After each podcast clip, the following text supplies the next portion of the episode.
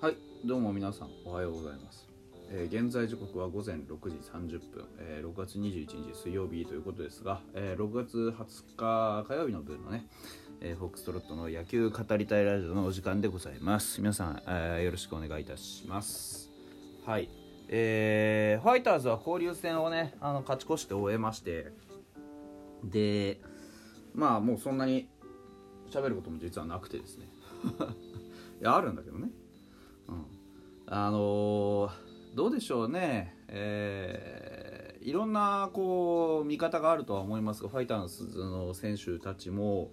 こういろいろと成長してきてね。でさらにこう実力をプラスオンしていくという段階に入ってきてるのかなというふうに思います。で今日今日じゃない今年はまあ新庄監督も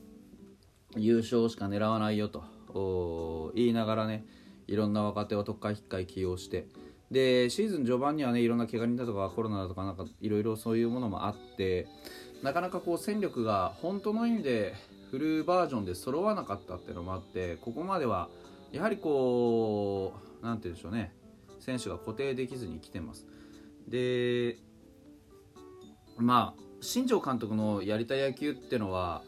本来は王道の野球がやりたい。というのが、まあ、見て取れるじゃないですか。打順の組み方見てもオーソドックスな、あのーまあ、1番から、ね、出塁して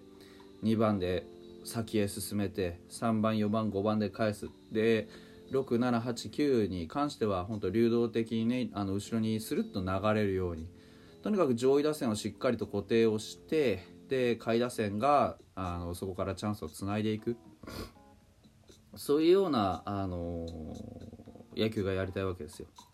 ピッチャーはねしっかりと抑えてでまあ抑えてっていうのも簡単じゃないんですけどこれだけバリエーションのある先発が整ったわけじゃないですか。でえー速球派がいるかどうかともかくとして、ね、本格的なあの長いイニング投げられるピッチャーも含めて左腕、ね、コントロール系左腕とか、えーあとアンダースローとかいろんなね、あのメンツが揃っちゃったわけですよ。でそういうことから考えると本当にあのバリエーション豊かでありつつも王道のメンツというのをどうやって整えていくかっていうそういう話になってくるわけで、うん、だからそうすると本当にあのなんて言うんでしょうねあとじゃあ残る弱点はどこなんですかとかっていうようなことを考えていって今回のトレードになったんじゃないかとは思うんですよ。やっぱりキャッチャーねアリエル・マルティネスと伏見トライっていう、えー現段階でのまあほぼほぼベストアンサーを補強することにはあ昨年からのね、えー流れで成功はしました。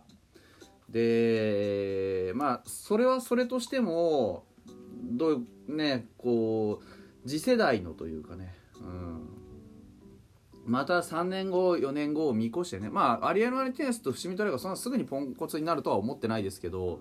でももうそのめちゃくちゃじゃあ残りの選手寿命が長いかっていうとそんなことはなくて常にやっぱりキャッチャーっていうのは、まあ、ここ数年来のねファイターズの低迷っぷりを見た時に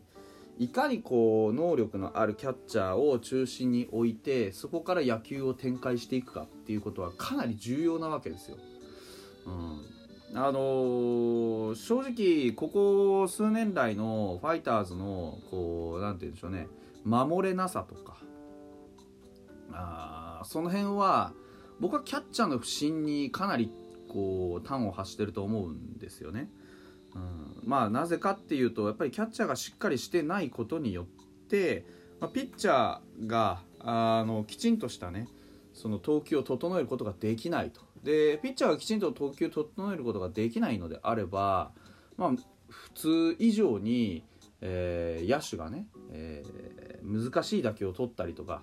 ボンボンボンボン打球が飛ん,、ね、こう飛んでくるわけですから。でうんあくびが出ちゃいましたね、うん、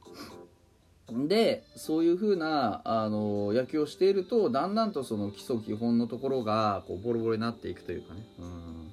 いやいや打球が飛んできたらそれは相性あの上手くなるでしょっていうそういう話もあるかもしれないですけどやっぱり打球が飛んでくれば来るほどエラーが多くなるわけじゃないですか。エラーは確率ですからね。ゼロにはできないから。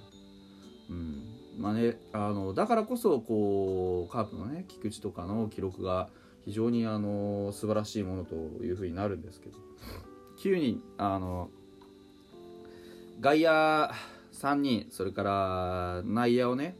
えー、4人でキャッチャーそれからピッチャーも含めて中に9人が出てくその野球において9人が9人ともゼロでシーズンをフルで終えるってことはまあほぼほぼありえないわけじゃないですか。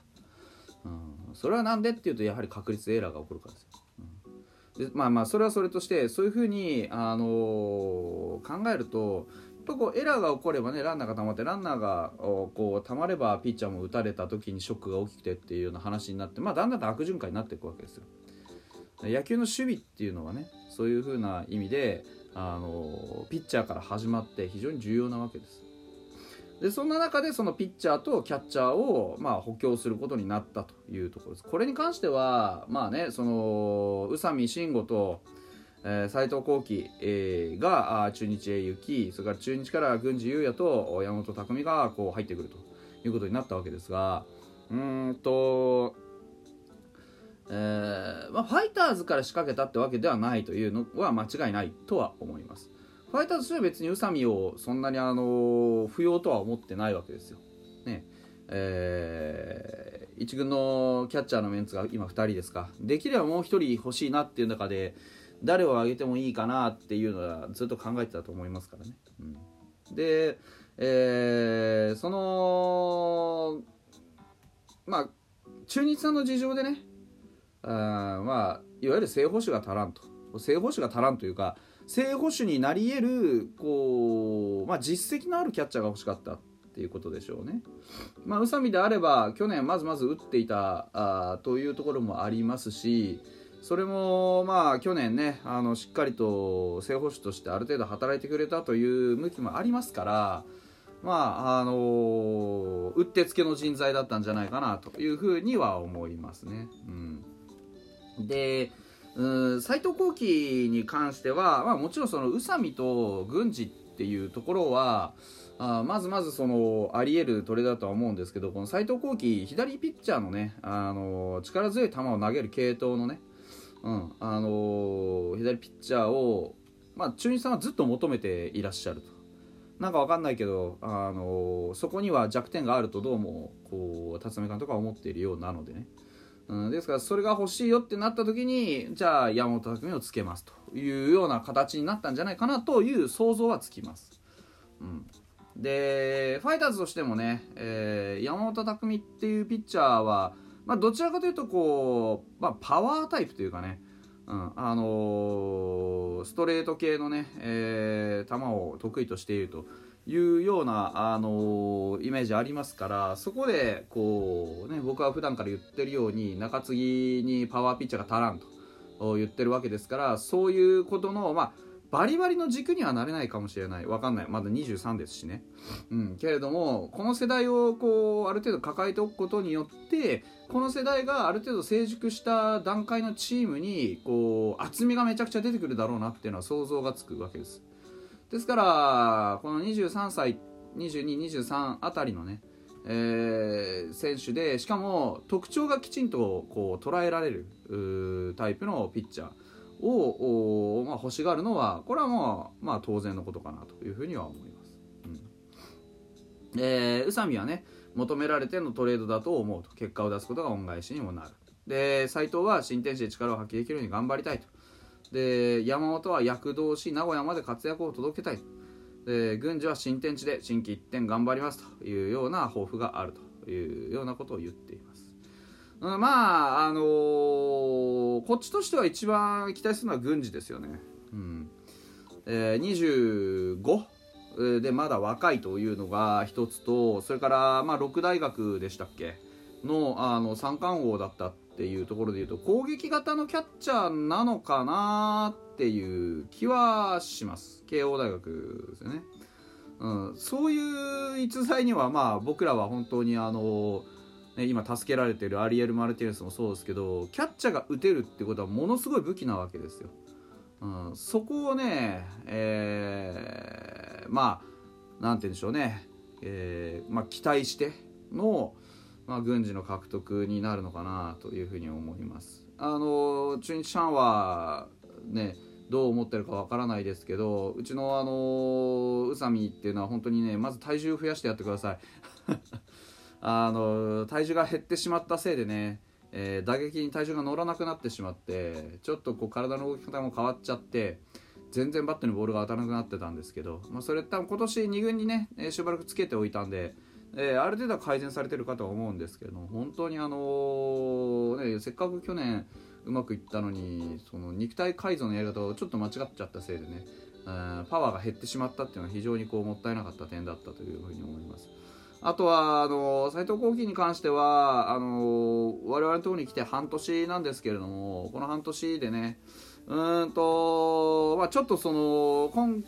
シーズンのね登板内容あまり良くなくてですね、えー、しばらく調整をしていたというところだったんですが、うん、ちょっとめった打ちに合う傾向しか見てないので何とも言えないんですよ正直。うん